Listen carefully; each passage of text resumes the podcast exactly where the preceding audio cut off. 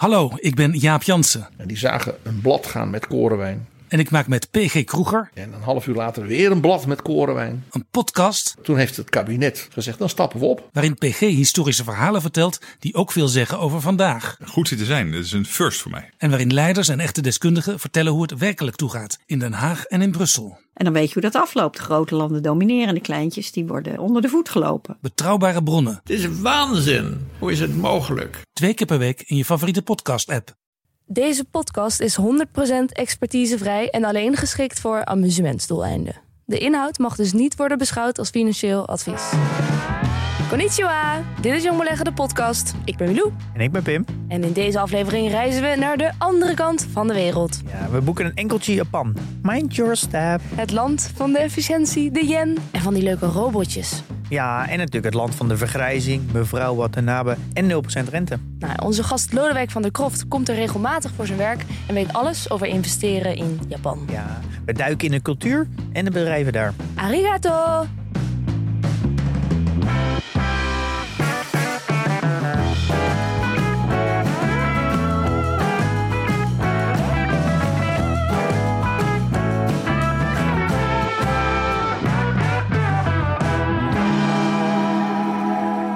Pim, ben je wel eens in Japan geweest? Eh, Nee, helaas niet. Het staat wel eh, hoog op mijn lijstje. Hoog op de lijst is eerstvolgende bestemming dan? Nou ja, dat durf ik niet te zeggen. Het is Niet lastig, eh, lastig met kinderen, maar het staat er zeker op. Ga er zeker een keer heen. Ja, dat voornemen heb ik ook. Ik ben er ook nog nooit geweest. Maar wie er wel is geweest is Lodewijk van der Kroft. Welkom. Dankjewel. Hoe vaak ben je er geweest? Een keer of vijf nu. Oké, en? Maar allemaal voor mijn werk. Dus nog nooit Ja. als toerist. Maar je mag wel een beetje wat van de omgeving zien, lijkt me, of niet? Af en toe lukt het om er wat toeristische activiteiten aan toe te voegen. Zoals bijvoorbeeld een bezoek aan Kyoto. Ja, dat is de Dat is een van, de, stad. een van de grotere steden. Maar eigenlijk op Japanse schaal heel klein. Want als je bedenkt dat eh, in de top 10 van grootste steden ter wereld... twee Japanse steden zitten. Namelijk Tokio op één en Osaka op nummer 10. Mhm. Dan zegt dat wel iets over de verstedelijking van het Japanse eh, gebied. Ja, ja. Kyoto, dan moet je heen voor de tempels. Oké, dan schrijf je mee, Pim. Eh, ja, weet ja. je dat voor je eerstvolgende reis? Heb je iets met Japan? Want je moet er natuurlijk heen voor je werk. Maar eh, doe je dat ook met plezier? Of hoe, hoe kijk je naar dat land?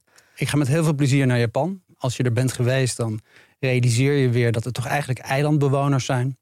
En misschien moeten we eventjes een disclaimer doen voor deze uitzending. Want we gaan het hebben over de Japanner. En de Japanner bestaat natuurlijk net zo goed niet Mhm. als de Nederlander. Ja, Maar ik eh, ben altijd onder de indruk van hun georganiseerdheid, van hun netheid. Als je in Tokio een papiertje op de straat vindt, dan is iemand het kwijtgeraakt. Dat overdrijf ik echt niet. Ja. Er ligt gewoon geen troep, er is geen graffiti. ja ik, weet, ik weet ook aangeharkt. Ik ken iemand die er naartoe was gegaan. die- Er was een hondenuitlaatplaats waar je alleen tussen bepaalde tijden de honden. Je moest ook volgens mij aanmelden als je ze erin wilde laten. En nou, dat is allemaal super strak georganiseerd. De metro's arriveren natuurlijk, dus een bekend verhaal. Allemaal precies op het goede tijdstip. Iedereen stapt in, iedereen stapt uit. Andersom liever.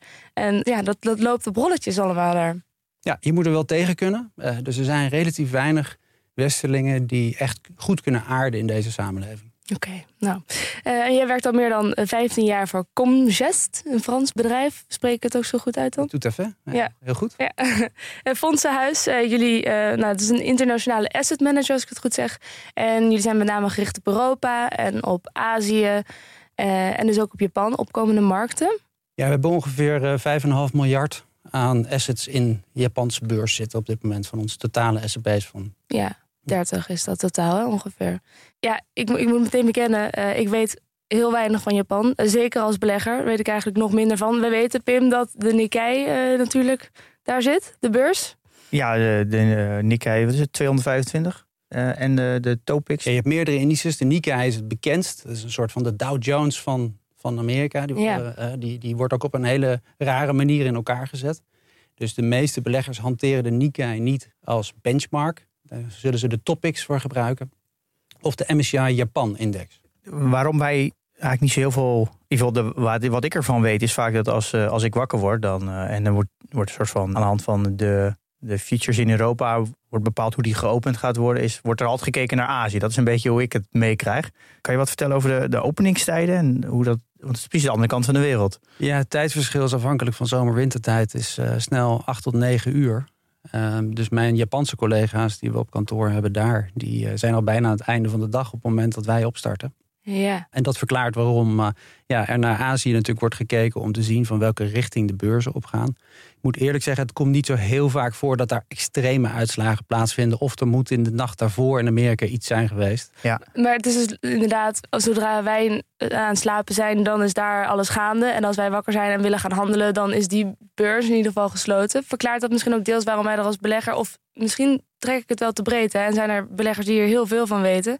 Maar over het algemeen heb ik toch het idee dat wij als beleggers in Nederland niet zo heel veel van Japan weten. En ik kan me voorstellen dat dat ermee te maken heeft.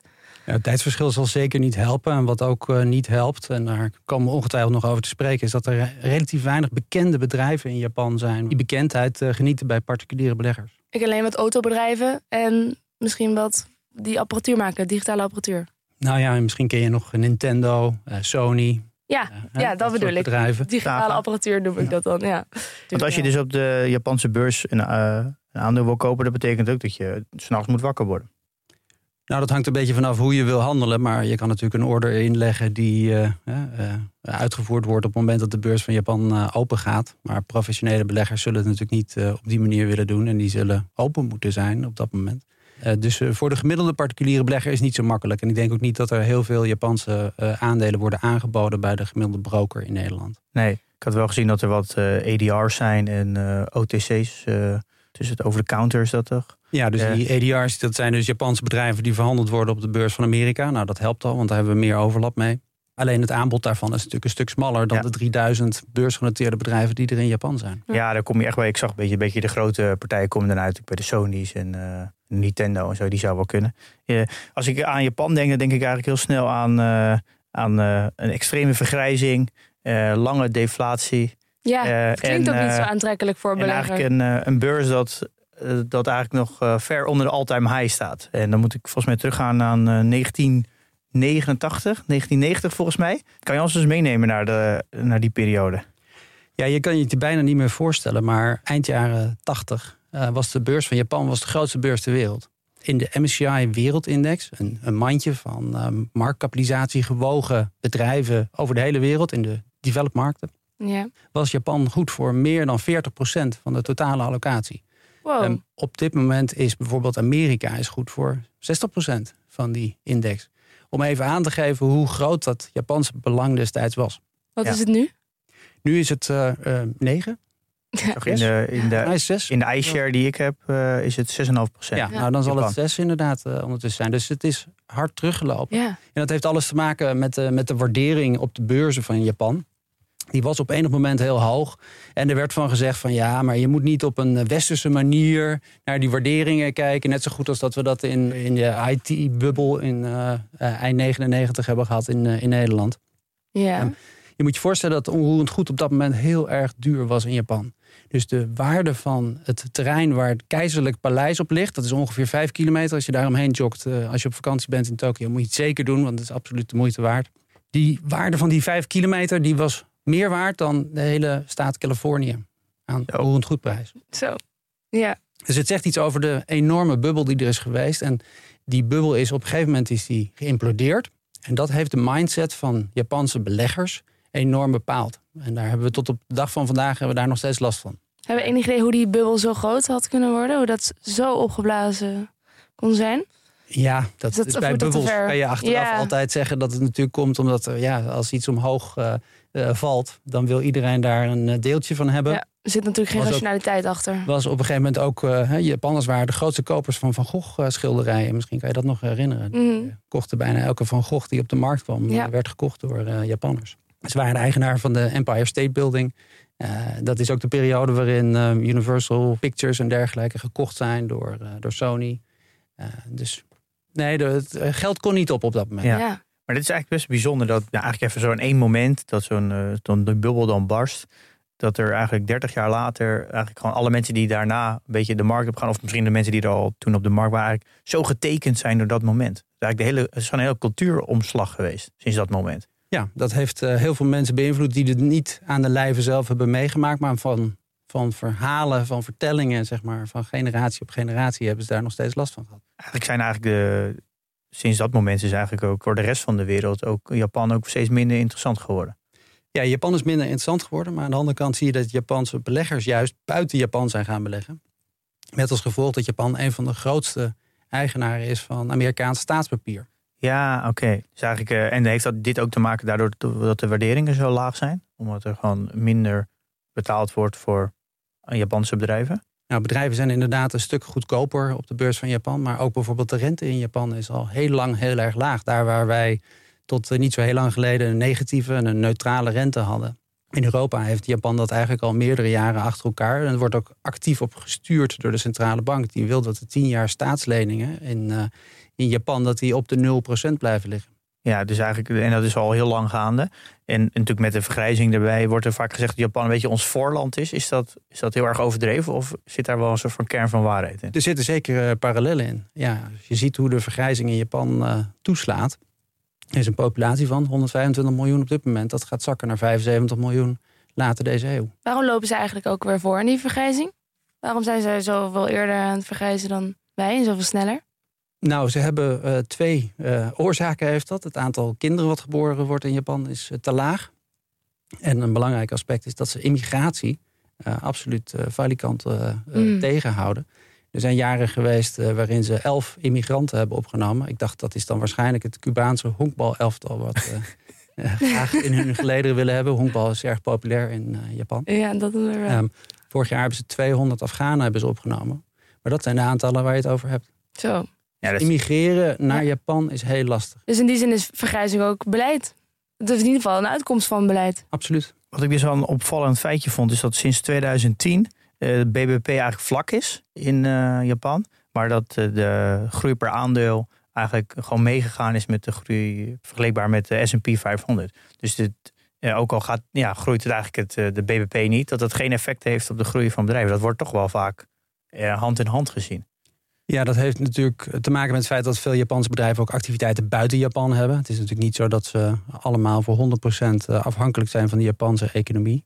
Uh, met name de grote bedrijven zijn, denk ik, vooral voor hun groei afhankelijk van bijvoorbeeld China, wat natuurlijk eigenlijk heel dichtbij ligt en een enorme groeimarkt is geweest. En aan de andere kant kan je natuurlijk ook zeggen dat ja, die Japanse economie, daar, daar, daar, moesten we jaren geleden moesten we uitleggen aan beleggers waarom je daar in hemelsnaam zo ver zou moeten reizen om je geld te verliezen. Want dat was het, uh, toch ja. een beetje het beeld wat mensen ervan hadden. Ja. Uh, maar de realiteit is natuurlijk dat die economie misschien niet zoveel heeft gedaan. Maar als je met steeds minder mensen de taart moet verdelen, dan blijft er wel voor iedereen steeds meer een groot stukje van de taart over. Ja. Je hebt minder nodig natuurlijk. Maar Japan laat dus eigenlijk wel heel mooi zien dat het verhaal dat je als je belegt in de groeiende economie, dat dat een voordeel heeft. Laat Japan eigenlijk zien dat dat eigenlijk helemaal niet waar is. Yeah. En China aan de andere kant ja. laat het tegenovergestelde uh, ook weer precies zien. Dat als de economie heel hard groeit, wil niet zeggen dat je als aandeelhouder daarvan gaat profiteren. Ja, maar dat is toch vaak wel het argument van ja, je moet in China beleggen, want het, het land groeit zo. En dat zeggen ze natuurlijk nu langzaam ook over India, het groeit zo. En dat daardoor uh, moet je mee profiteren van de groei. Maar Japan laat eigenlijk ook helemaal, en China natuurlijk eigenlijk ook zien dat het helemaal niet klopt. Inderdaad. ja. ja.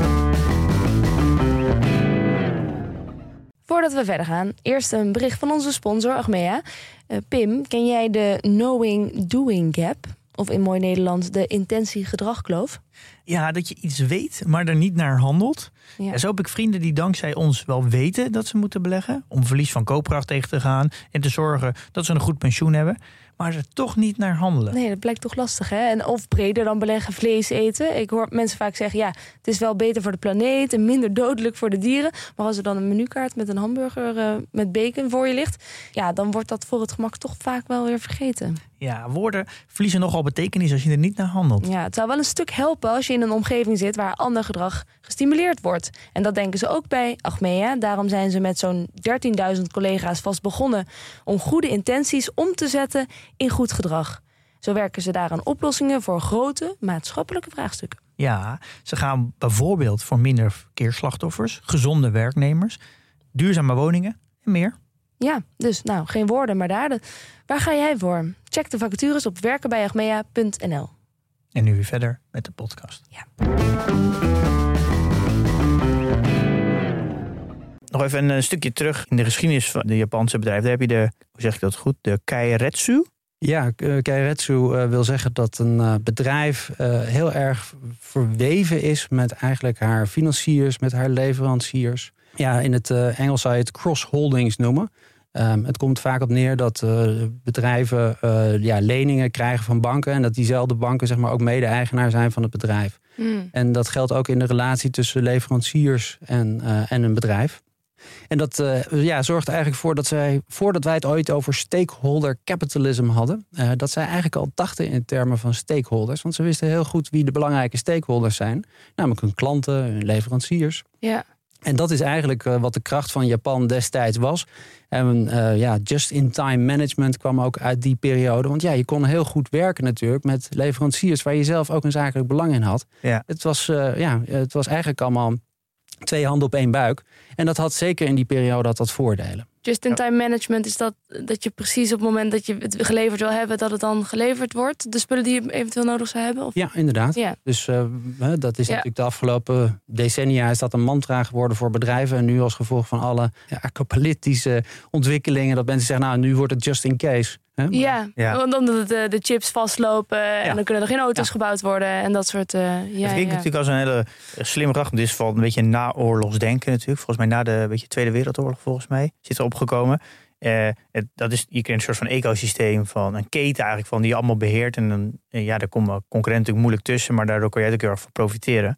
Alleen dat gaat natuurlijk ook een keer zijn keerzijde hebben. Want als iedereen natuurlijk aandeelhouder van elkaar is en het gaat, de klad komt erin, eh, ja, dan gaat het natuurlijk wel eh, gaat het hard naar beneden. En er geeft ook helemaal geen ruimte voor externe investeerders om mee te doen natuurlijk. Want je, ja, je komt in een soort van klikje terecht. Ja, dat klopt. Eh, daarnet hadden we het over dat eh, Japan eh, echt gesloten is als samenleving voor, voor immigratie. En- Maar ze waren ook eigenlijk afgesloten voor externe aandeelhouders. Daar zaten ze helemaal niet op te wachten op al die ja, Anglo-Saxische gedachten en, en ja, omgangsvormen. Dus Ja. op zich is daar wat voor te zeggen, maar daarbij zeg je dus ook nee tegen een, een hoop geld, wat je potentieel zou, goed zou kunnen gebruiken. Eh, ja, dat klopt. En eh, de Japanse economie kan het ondertussen wel goed gebruiken dat er efficiënter met kapitaal wordt omgegaan. En er is een aantal maatregelen onder premier Abe genomen, de voormalige premier van Japan, om die ja, rentabiliteit op kapitaal zeg maar, te verhogen. Ja, dat is eigenlijk wel een van de aanleidingen ook waarom we deze aflevering maken over Japan. Is dat de laatste tijd, ik denk zeg laatste half jaar, komt Japan heel veel in het nieuws. Of in ieder geval, in, mijn bubbel. En dat heeft voornamelijk te maken doordat er wat wijzigingen. Dus je, koerswijziging, of dat nog misschien een te groot woord. Dat er Japan heel veel zombiebedrijven kent. Dat de meeste bedrijven meer dan 50% cash hebben. Nou, dat, is, dat kun je niet voorstellen in Europa en in Amerika. Eh, Als in dus dat ze gewoon 50% van hun waarde. hebben ze zelf op de bank staan, doen ze niks mee. Nee, van, dus als een bedrijf eh, zeg 2 miljard waard is, dan hebben ze 1 miljard cash op de bank. En dat, gewoon, staat daar gewoon dan te slapen. ja, met 0% rente natuurlijk. Dus het staat Ja. gewoon dood geld eigenlijk. Ja, Ja. wij zullen zeggen in, eh, in het Westen, ja, ga daar wat leuks mee doen. Ga aandeelhouderswaarde creëren. Of keer het uit naar de aandeelhouders dat zij er eens wat mee kunnen. En dat eh, een groot gedeelte van de bedrijven ook onder de boekwaarde noteert. Dus je zou ze eigenlijk allemaal kunnen liquideren en kunnen verkopen. Dat daar nu Ja. wat eh, aan gedaan wordt. Ja, nou ja, het was eh, Shinzo Abe, premier van Japan, eh, die niet zo lang geleden eh, is doodgeschoten. Ehm, die was eigenlijk de architect van een hervorming die eh, nu al een paar jaar eh, geleden is ingezet. Het kwam erop neer dat hij eh, vond dat, dat eh, Japan zeg maar, in de vaart der volkeren wat opgestuurd moest worden met drie pijlers. En die drie pijlers eh behelzen zeg maar, een ruimer monetair beleid. Nou, dat hebben we gezien, want de centrale bank van Japan heeft vervolgens besloten dat die 10 jaars rente op de 0% moest liggen om zeg maar, die economie te stimuleren. Er zijn fiscale hervormingen zijn er geweest in Japan. En tenslotte verwacht hij dat het bedrijfsleven zeg maar, deze zaken die je net noemde eigenlijk wat meer ging omarmen. En die hervormingen, daar zien we eigenlijk, beginnen we nu pas de vruchten van te zien. En dat komt met name omdat de beurs van Japan zich als scheidsrechter eh, zich in het spel is gaan bemoeien. En dat zorgt ervoor dat we de laatste tijd wat momentum hebben op die beurs. Eh, Hoe bedoel je dat als scheidsrechter? De beurs van Japan die eh, heeft gezegd dat zij vinden dat eh, bedrijven ja, op een professionelere manier met hun beleggers moeten omgaan. Dat er op dit moment te veel bedrijven zijn die onder hun boekwaarde noteren. Zij hebben dan zelf als norm gehanteerd dat als je een boekwaarde hebt die eh, eh, hoger is dan, eh, dan één, dan vinden ze eh, price to book value hoger dan één, dat vinden ze akkoord en alles daaronder. En dan zeggen ze, oeh, er is duidelijk wat aan de hand. En dat hebben ze ook gezegd op het rendement op eigen vermogen. Daar hebben ze de norm op 8% gelegd. Oh, en eigenlijk daarmee tegen beleggers gezegd van nou, als jullie kritiek hebben op Japanse bedrijven en die voldoen niet aan deze criteria, dan heb je in ieder geval ons aan je zijde om daar kritische vragen over te stellen op aandeelhoudersvergaderingen. Ja, maar dat is natuurlijk wel een, het kan wel echt een koerswijziging zijn. Want als je 8% rendement op eigen vermogen moet hebben en je lukt dat niet, dan kan, moet je gewoon een hoop van je eigen vermogen eruit gooien. Dan moet je het gewoon aan de aandeelhouders gaan uitkeren. Anders ga je het natuurlijk niet redden. Nou, is natuurlijk een manier om die overtollige liquiditeiten Ja. waar je net aan refereerde, om die of aan het werk te zetten of uit te keren aan aandeelhouders. Ja, en is dit eigenlijk de reden waarom nu in één keer het Westen wakker is geschud van hé, hey, wacht even, lage waarderingen, eh, koerswijziging. Wij moeten daar als de kippen bij zijn, want dit kan zomaar zijn dat er een, eh, een, een hoop geld eh, de bedrijven uitvloeit naar aandeelhouders.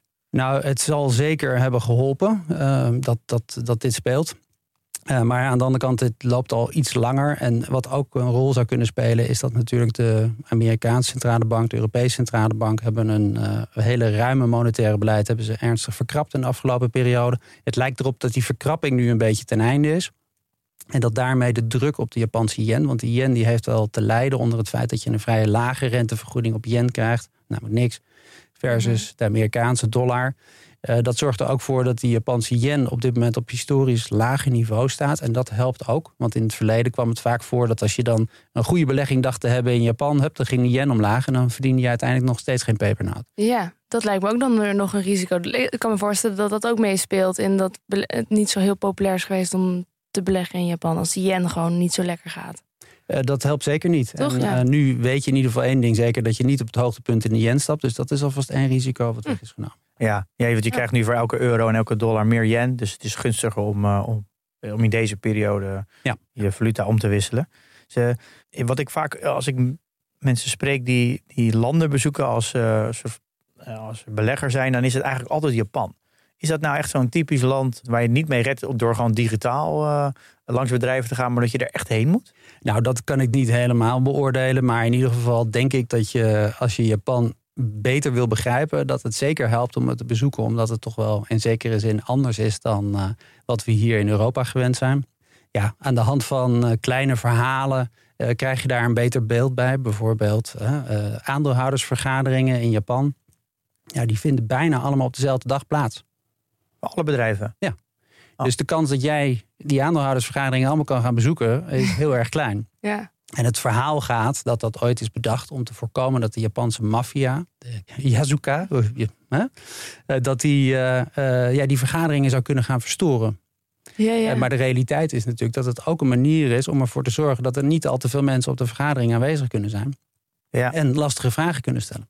Ja, dat is een beetje als je slecht nieuws naar buiten wil brengen, doe het op een, eh, een Apple-event of zo. Want dan, eh, of op, op een, eh, als er iets gebeurt in de wereld, dan, dan eh, sneeuwt het onder. Ja.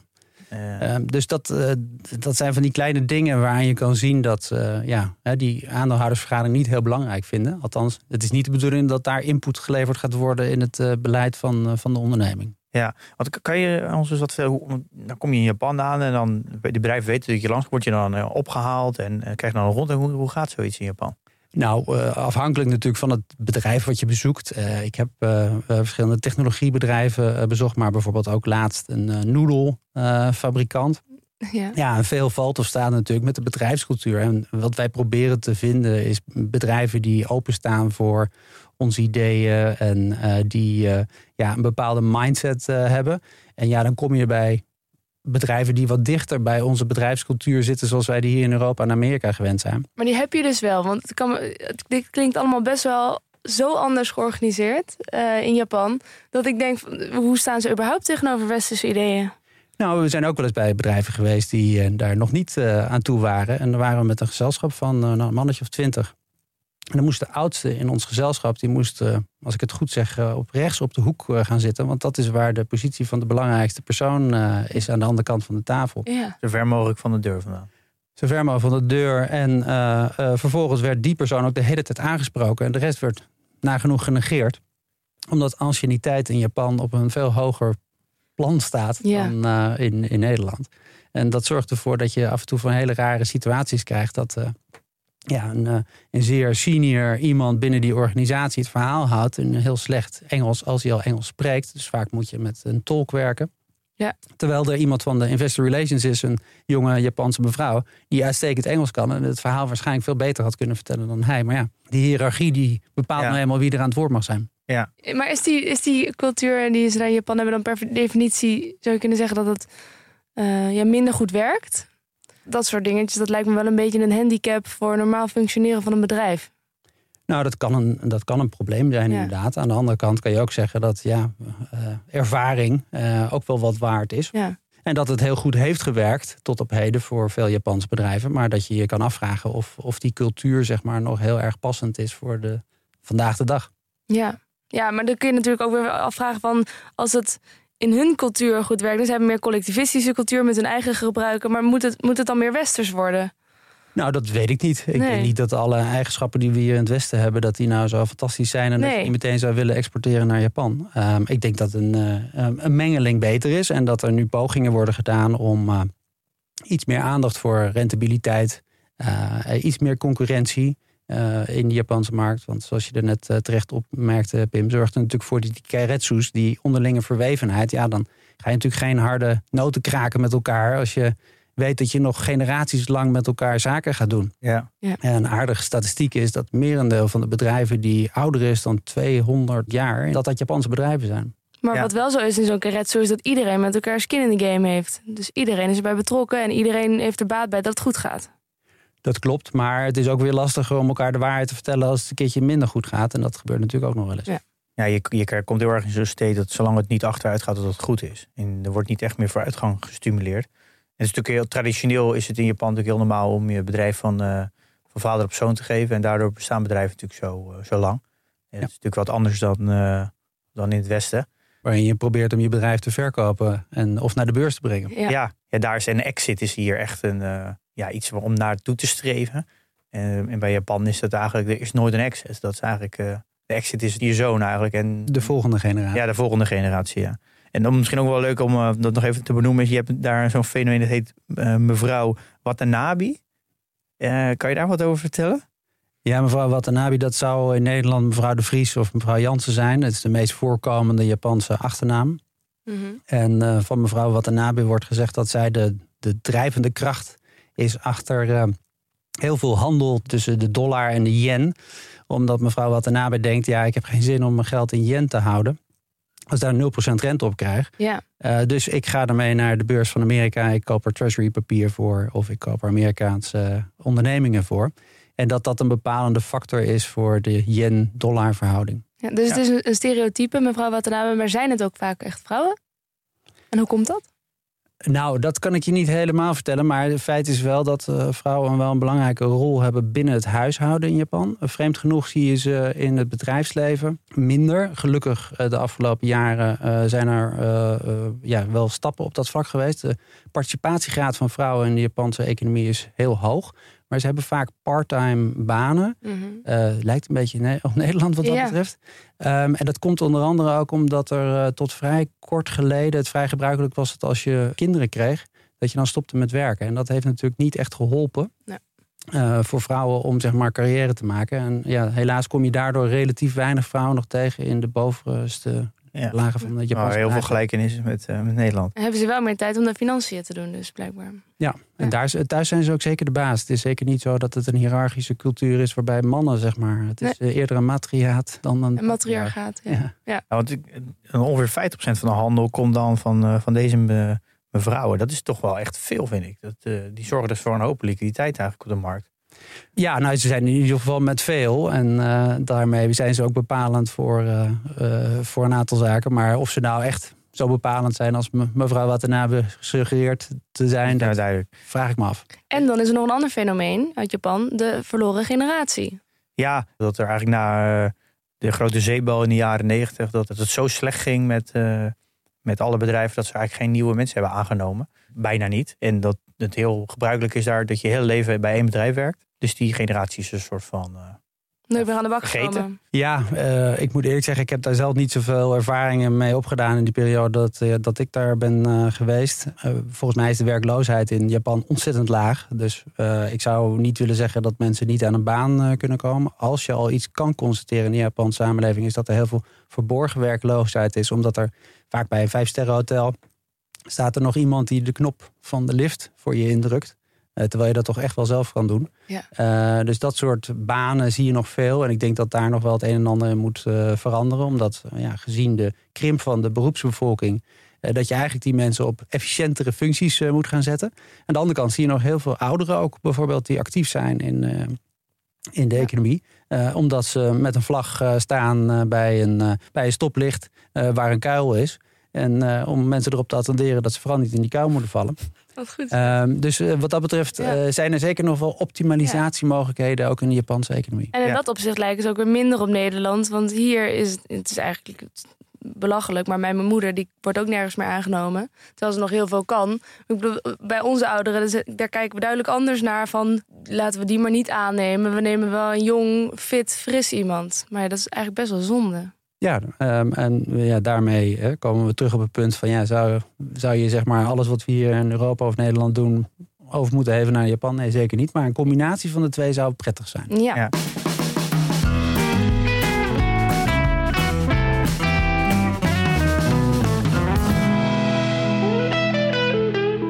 Voordat we echt naar de bedrijven gaan, ik, ik een aantal feitjes. Ik moet zeggen, dat geeft voor mij zo weer hoe uniek Japan is. Dat de Bank of Japan bezit ongeveer 50% van alle Japanse staatsobligaties.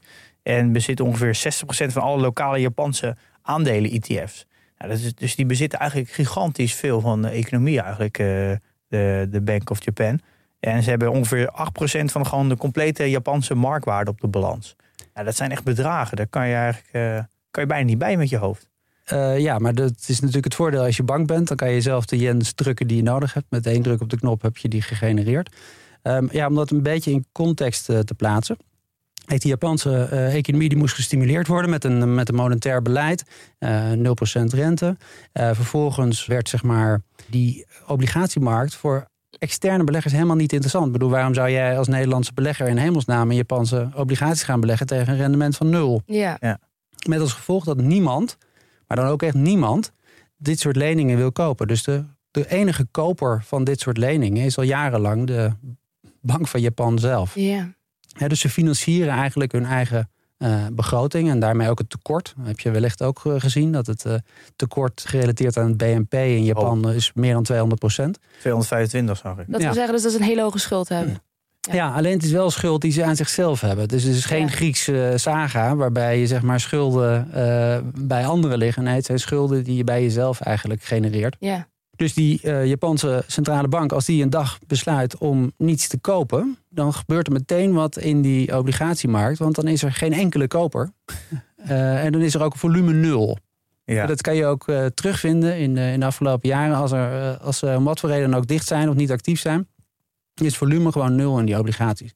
Nou, vervolgens hebben ze die aandelenmarkt, daarvan hebben ze gezegd, ja, die willen we zeg maar ondersteunen als we denken dat het nodig is.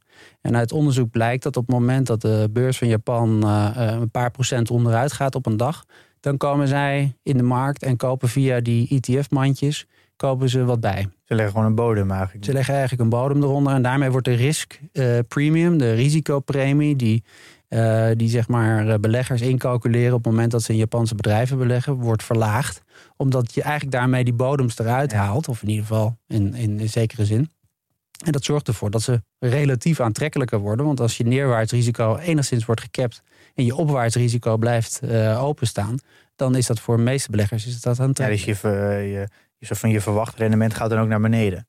omdat je minder risico in zit nou nee, je verwachte rendement blijft gelijk, alleen je risico neemt af. Eh, ja, omdat, bedoel, de, ja. omdat de kans op een neerwaartse beweging kleiner wordt. Op het moment namelijk dat die gebeurt, dan komt de Japanse. Ja, maar als je aandelen waardeert, dan, zou je natuurlijk, dan heb je natuurlijk al de risicopremie.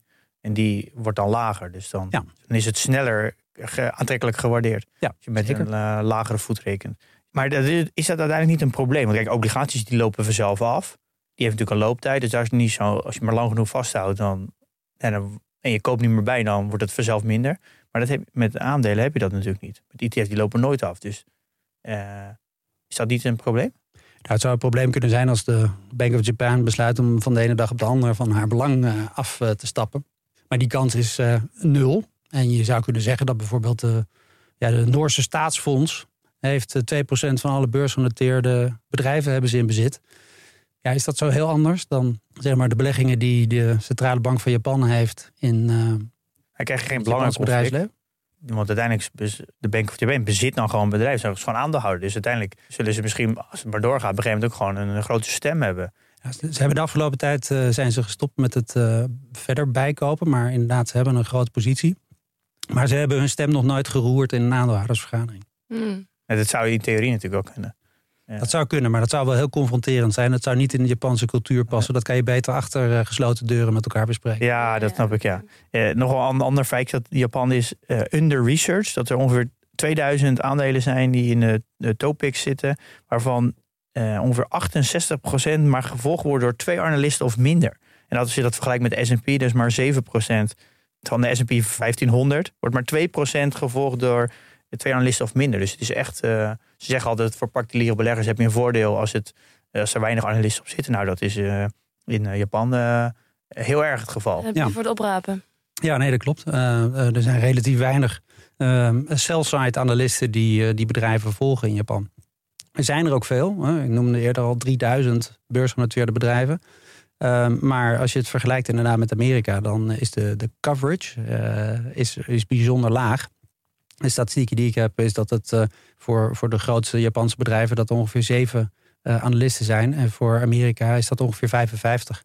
Uh, ja. En dat zegt nog wel wat over de mate waarin er publieke informatie gedeeld wordt met elkaar. Is dat ook de reden waarom je als, als, als je een fonds beheert, en specifiek op Japan, dat het sneller is om een alfa te halen, omdat je, als je genoeg volume hebt en je kan daar de mensen in de buurt hebben, dat je daar wel sneller een voordeel hebt, omdat je gewoon veel meer informatie naar boven krijgt? Ja, in theorie zou dat zeker het geval moeten zijn. Dus de kans uh, op het genereren van alfa is in een inefficiënte markt. Want dit zouden we als een inefficiënte markt beschouwen als er uh, weinig analisten zijn. Ja. Uh, zou hoger moeten zijn. Ja, maar je zegt in heel, heel specifiek in theorie. Heb jij, weet jij hoe, of er fondsen zijn die, uh, die structureel de markt daar verslaan? Nou, wat, wat, je de, wat je de afgelopen 20, 30 jaar hebt gezien op de beurs van Japan... is dat, dat met name value-beleggers daar nog wel wat uh, konden doen. En je gaf zelf ook al aan dat de waarderingen voor uh, Japanse bedrijven heel laag waren. En op het moment dat je daar maar iets in kon verbeteren... dan, dan was dat natuurlijk al winst voor zo'n belegger. Wij zijn zelf meer een kwaliteitsgroeibelegger. En we hebben, nou, sinds 2009 hebben we een kantoor uh, met een team uh, in Tokio zitten. En dat is in staat om de topics uh, te verslaan. Maar zeker niet in ieder jaar, maar wel over die hele cyclus heen. En wat, wat wij ervaren, is dat die Japanse bedrijven in toenemende mate als gevolg van dit soort regelgeving en wijzigingen wel steeds meer openstaan voor aandeelhoudersbelang. Maar dat dat uh, echt van een heel laag niveau komt. Het gaat echt, uh, het gaat ook heel traag. Want er is, er is best wel een, een, een case dat nu de rente, er is nu inflatie. Uh, dus ja, als er inflatie is, dan betekent dat het natuurlijk niet gunstig is om je aankoop uit te stellen. Wat natuurlijk in eerste instantie bij deflatie altijd het geval was. Ja, geld werd ook niet minder waard als je natuurlijk op je rekening had staan met deflatie. maar ja, dat is natuurlijk dat verandert. Je hebt nu inflatie, waar is natuurlijk een soort van regen in een woestijn daar. Dat is één groot feest. Maar daardoor gaat, wordt je geld natuurlijk op je sparing wel minder waard en wordt dingen duurder. Krijg je daardoor ook niet meer, uh, ja, worden mensen niet wat meer activistisch nu? Want nu zien ze dingen even, even plat verdampen. Ja, er, eh, er, ontstaat zeker wat meer druk om te gaan beleggen bijvoorbeeld. Uh, de inflatie in Japan is veel lager dan, dan in Europa of in Nederland. Hij ligt op dit moment rond de 4 procent. Want hoe is die eigenlijk ontstaan? Even tussendoor. De, hoe inflatie in Japan is ontstaan? Nou, net als dat we hier hebben gehad. Natuurlijk grondstofprijzen gingen omhoog. Uh, tekorten in de, in de waardeketens, uh, materialen. Ja, maar omdat ze hun rente nog wel allemaal nul konden houden lange tijd. En volgens mij nog steeds, of niet? Nou, ik denk gewoon wereldwijde inflatie. in Japan Daar ontkomen ze niet aan, ook als Japan het heeft nog geen eigen grondstoffen. Ja. Dus je moet alles inkopen en uh, daar komt het denk ik door. Ja, en, waar, en, daar waar centrale banken in Amerika en Europa hebben geprobeerd om zeg maar, die inflatie, uh, enorme inflatiedruk te verlagen door de rente te verhogen, heeft de centrale bank in Japan gezegd: nee, we laten die rente zoals die nu is. Mm -hmm. Met als gevolg dat de yen uh, verder daalde. Ja. En het dalen van de yen gaat nu op dit moment gepaard met het stijgen van de aandelenkoersen. Oh jee. En dat, en dat zorgt er natuurlijk voor dat in, in yen uh, de Japanse beurs year to date uh, met 20% is gestegen. Maar in uh, euro's is dat meer rond de 12. Ja. Okay. Ja, als je hebt natuurlijk je valutaverlies, maar je wel je koerswinsten, daardoor streep je dat natuurlijk langzaam tegen elkaar weg. Voor mensen buiten, buiten Japan. Maar jij noemde het regen in de woestijn. Uh, die inflatie, wordt dat ook zo? Dat, dat klinkt als een verlichting. Hè? Dat klinkt... Nou, volgens mij wordt de inflatie daar echt gezien als, een, uh, als iets uh, heel fijns. Nou, daar hebben ze naartoe gewerkt. En nu hebben ze gekregen waar ze naartoe wilden werken. En of ze er nu heel erg gelukkig mee zijn, dat kan je afvragen. Maar waar het in ieder geval toe leidt, is dat mensen die geld altijd op hun spaarrekening hebben gehad. En Japanners sparen heel veel, hebben een enorme percentage van hun bezit, hebben ze gewoon cash op de bank staan. Net als de bedrijven. En uh, ja, nu ontstaat er druk om dat geld aan het werk te zetten en bijvoorbeeld uh, te gaan beleggen. En daar hebben ze onder andere ook een fiscale regeling voor geboden, de NISA, een Nippon Investment Savings account die je mag openen, waarbij je belastingvrij geld mag storten elk jaar. En ook uh, belastingvrij daar uh, geld uit mag onttrekken op het moment dat je uh, pensioengerechtigde leeftijd hebt. Dus er ontstaat als gevolg van de discrepantie tussen die 0% rente en die inflatie, ontstaat er ook druk om ja, ja, meer beleggers te creëren in, in de binnenland. Ja, je zou even simpel zeggen, meer beleggers is meer vraag. Dus dan het aanbod blijft hetzelfde. Dat, er, dat het misschien wat gaat doen met. nou, dat doet het dus ook hier te weten. Ja. 20 procent. Ja, wat de onderwaardering is echt enorm als je het vergelijkt met Amerika. Ja, zelfs met Europa. Nou, Amerika en Europa we schelen al heel veel dik. Denk je dat het enigszins in de buurt bij, naar elkaar toe gaat trekken? Of is dat echt een, uh, meer een utopie? Nou, ik denk niet dat het naar elkaar toe gaat trekken. Net zo goed als dat de koers-winstverhouding van de MSCI Europa-index nooit op hetzelfde niveau als van Amerika zal liggen. Doordat de samenstelling van die indices gewoon te verschillend is. Dat geldt ook voor Japan. De Japanse beurs uh, kent heel veel ja, techniek, techniekbedrijven, niet zozeer technologie. Elektronica. Uh, elektronica. Ja. Uh, en, en, dat maakt dat het uh, toch net eventjes wat anders is dan uh, de Amerikaanse softwarebedrijven, die natuurlijk behoorlijke ja, kartrekkers zijn geweest de afgelopen periode. Maar er zijn heel veel interessante technologiebedrijven op de Japanse beurs, uh, waarvan wij over het algemeen geen kennis hebben. Maar die bijvoorbeeld heel belangrijk zijn in robotica. Uh, de automatisering van, uh, van arbeidsprocessen in China. Kunnen ze daar ook wel gebruiken trouwens, robotica lijkt me, met de vergrijzing en een stop op immigratie? Ja, dus robotica zijn ze in Japan zijn ze heel goed in, juist vanwege ja. hun eigen arbeidstekort.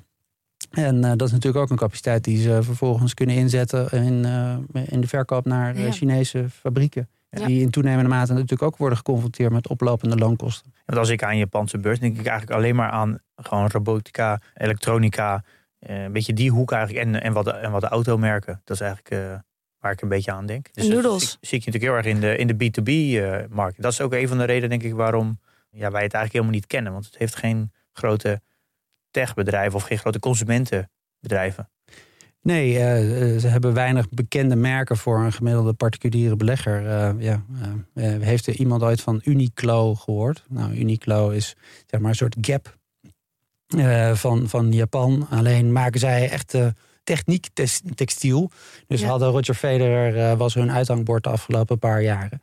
Er zit een vestiging op het Rokin. Uh, maar ja, dat de Uniqlo is een merk van fast retailing.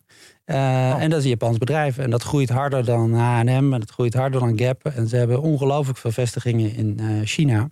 Want vergeet niet dat voor de meeste Japanse merken is China natuurlijk veel dichterbij. zowel cultureel als qua afstand. Ja. Um, en daar richten ze zich primair op. En grote afzetmarkt. Want, ja, want die fast retailing, die, die zag ik overal staan als, nummer, als grootste positie in alle ETF's.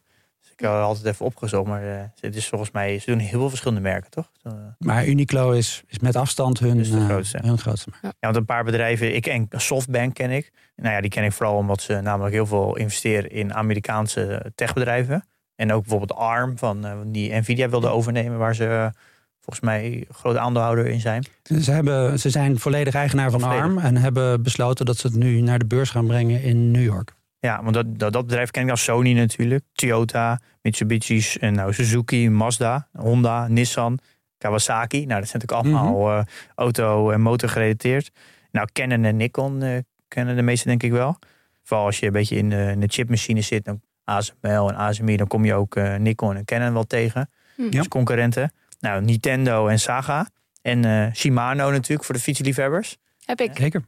Ja, volgens mij is dat het fietsmerk in de wereld, volgens mij. Ja, belangrijk. Ja, en, en Casio van de rekenmachientjes en horloges. Ja, um, ja en dan houdt het voor mij wel een beetje op eigenlijk. Nou, ik vind dat je nog best een prestatie hebt Nou, er zijn er niet heel veel voor, uh, voor de duizenden die er... Uh... Nee.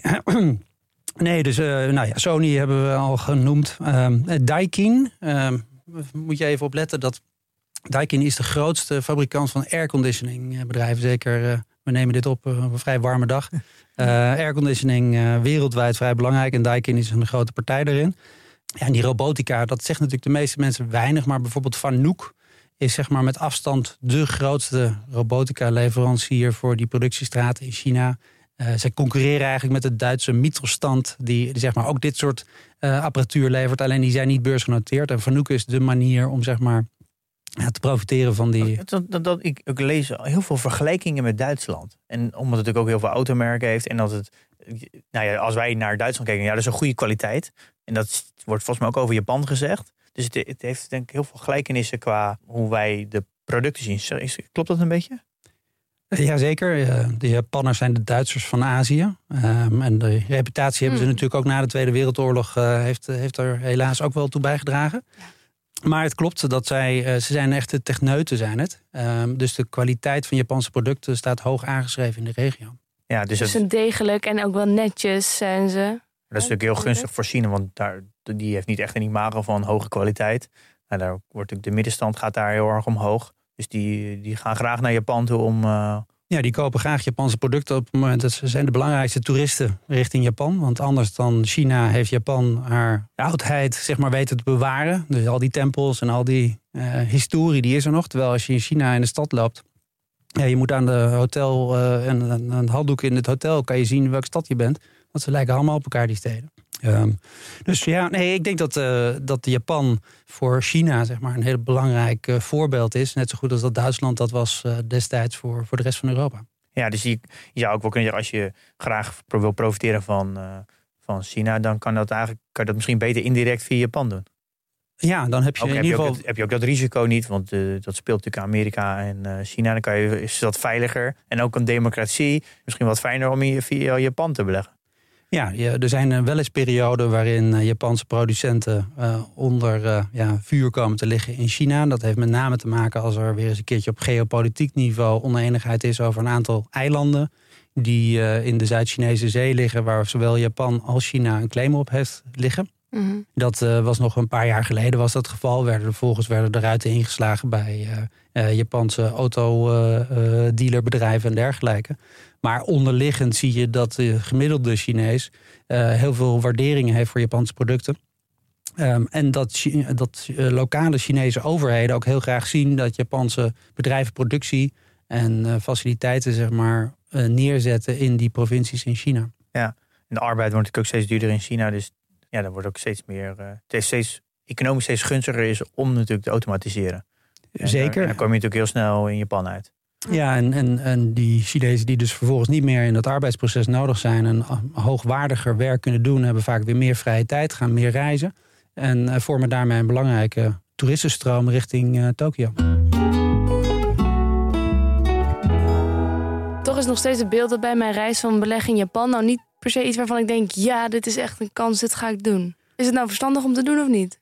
Nou, het houden van spreiding is het sowieso uh, verstandig. Je, we haalden die MSCI Wereldindex aan en zeiden van nou oké, okay, 6% uh, is uh, in Japan. Nou, als je daarvan af wil wijken, dan, dan mag je dat natuurlijk doen. maar vervolgens is natuurlijk de vraag, hoe, hoe zorg je er nou voor dat je op een makkelijke manier een Japanse exposure hebt? Nou, dan kan je bijvoorbeeld met ETF's kan je dat kopen. We hebben aangehaald dat er meerdere indices zijn waar je naar zou kunnen kijken. Uh, er zitten nogal wat verschillen in. Ik noemde die Nikkei-index als een soort van Dow Jones-index. Misschien wat minder geschikt als ETF. Uh, eh, er zijn andere indices die wat, wat, wat uh, meer het moderne Japan vertegenwoordigen. Mm. Um, maar er zijn echt wel interessante bedrijven te vinden. En ja, helaas, als je voor als patiënt in het ziekenhuis voor kanker bijvoorbeeld wordt opgenomen, dan word je omringd door Japanse apparatuur. Want dat is namelijk waar ze goed in zijn. Ja. Uh, bloedanalyse, Sysmex, is de grootste uh, analyseapparatuur voor, voor hemofilie. Ja, en andere voordelen zijn natuurlijk dat de yen dus gedaald is. Dus dat is geen risico dat je daar heel veel op gaat verliezen. En dat het dus under-researched is. Um, er is eigenlijk inflatie, wat goed nieuws zou kunnen zijn. Uh, er zijn wel plannen om het beter te maken, dus er is wel... Er is momentum. Er is momentum.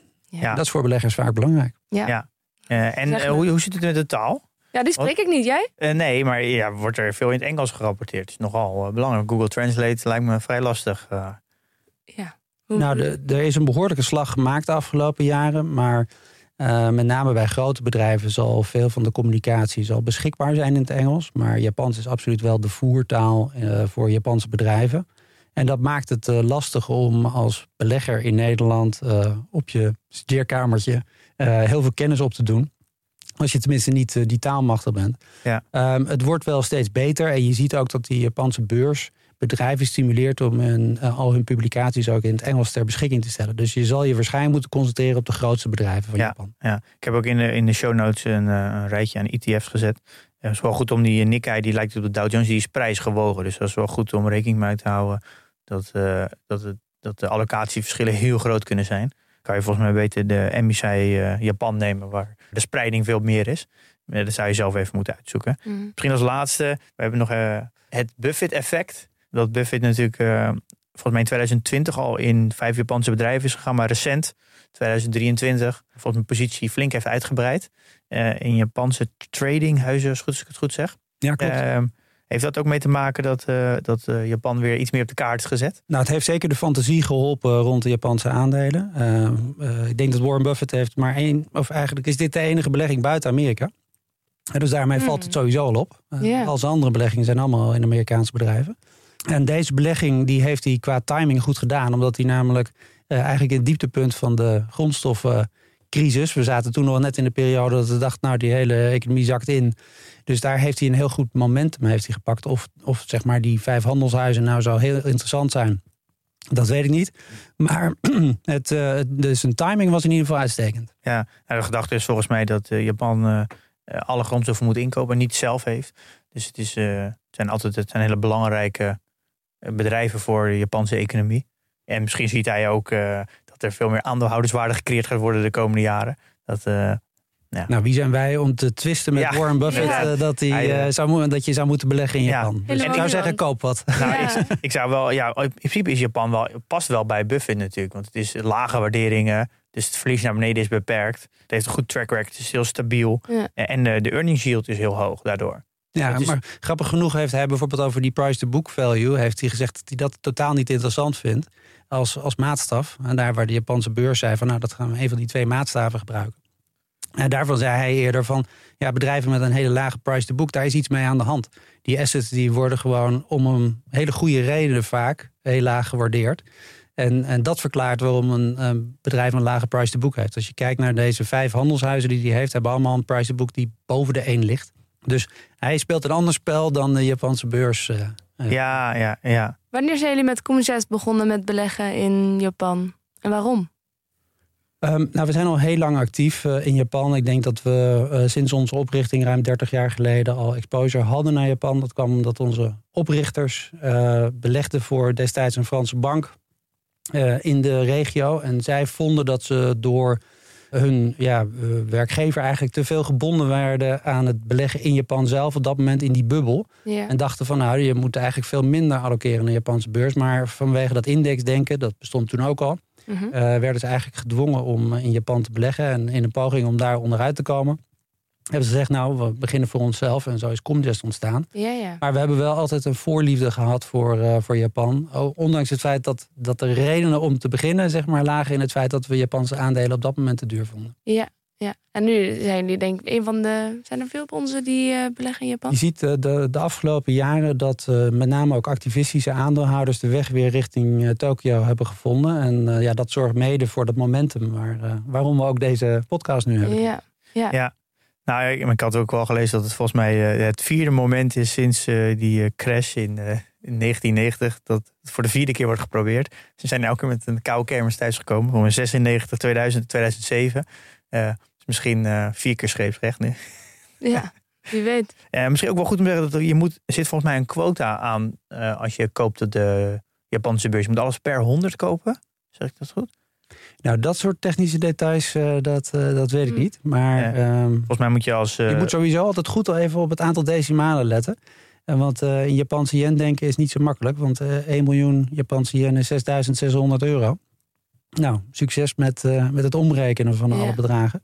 Dus uh, zeker goed om daar even goed naar te kijken voordat je order inlegt. Ja, Ja, ik ja, had ja. gelezen dat je, dat je alles per 100 moet kopen. En omdat, Per 100 wat. en, per 100 stuks. Oké. Eh, en omdat er eh, de Nikkei een, eh, een prijsgewogen index is, eh, hebben bedrijven helemaal geen behoefte om een stoksplit door te voeren.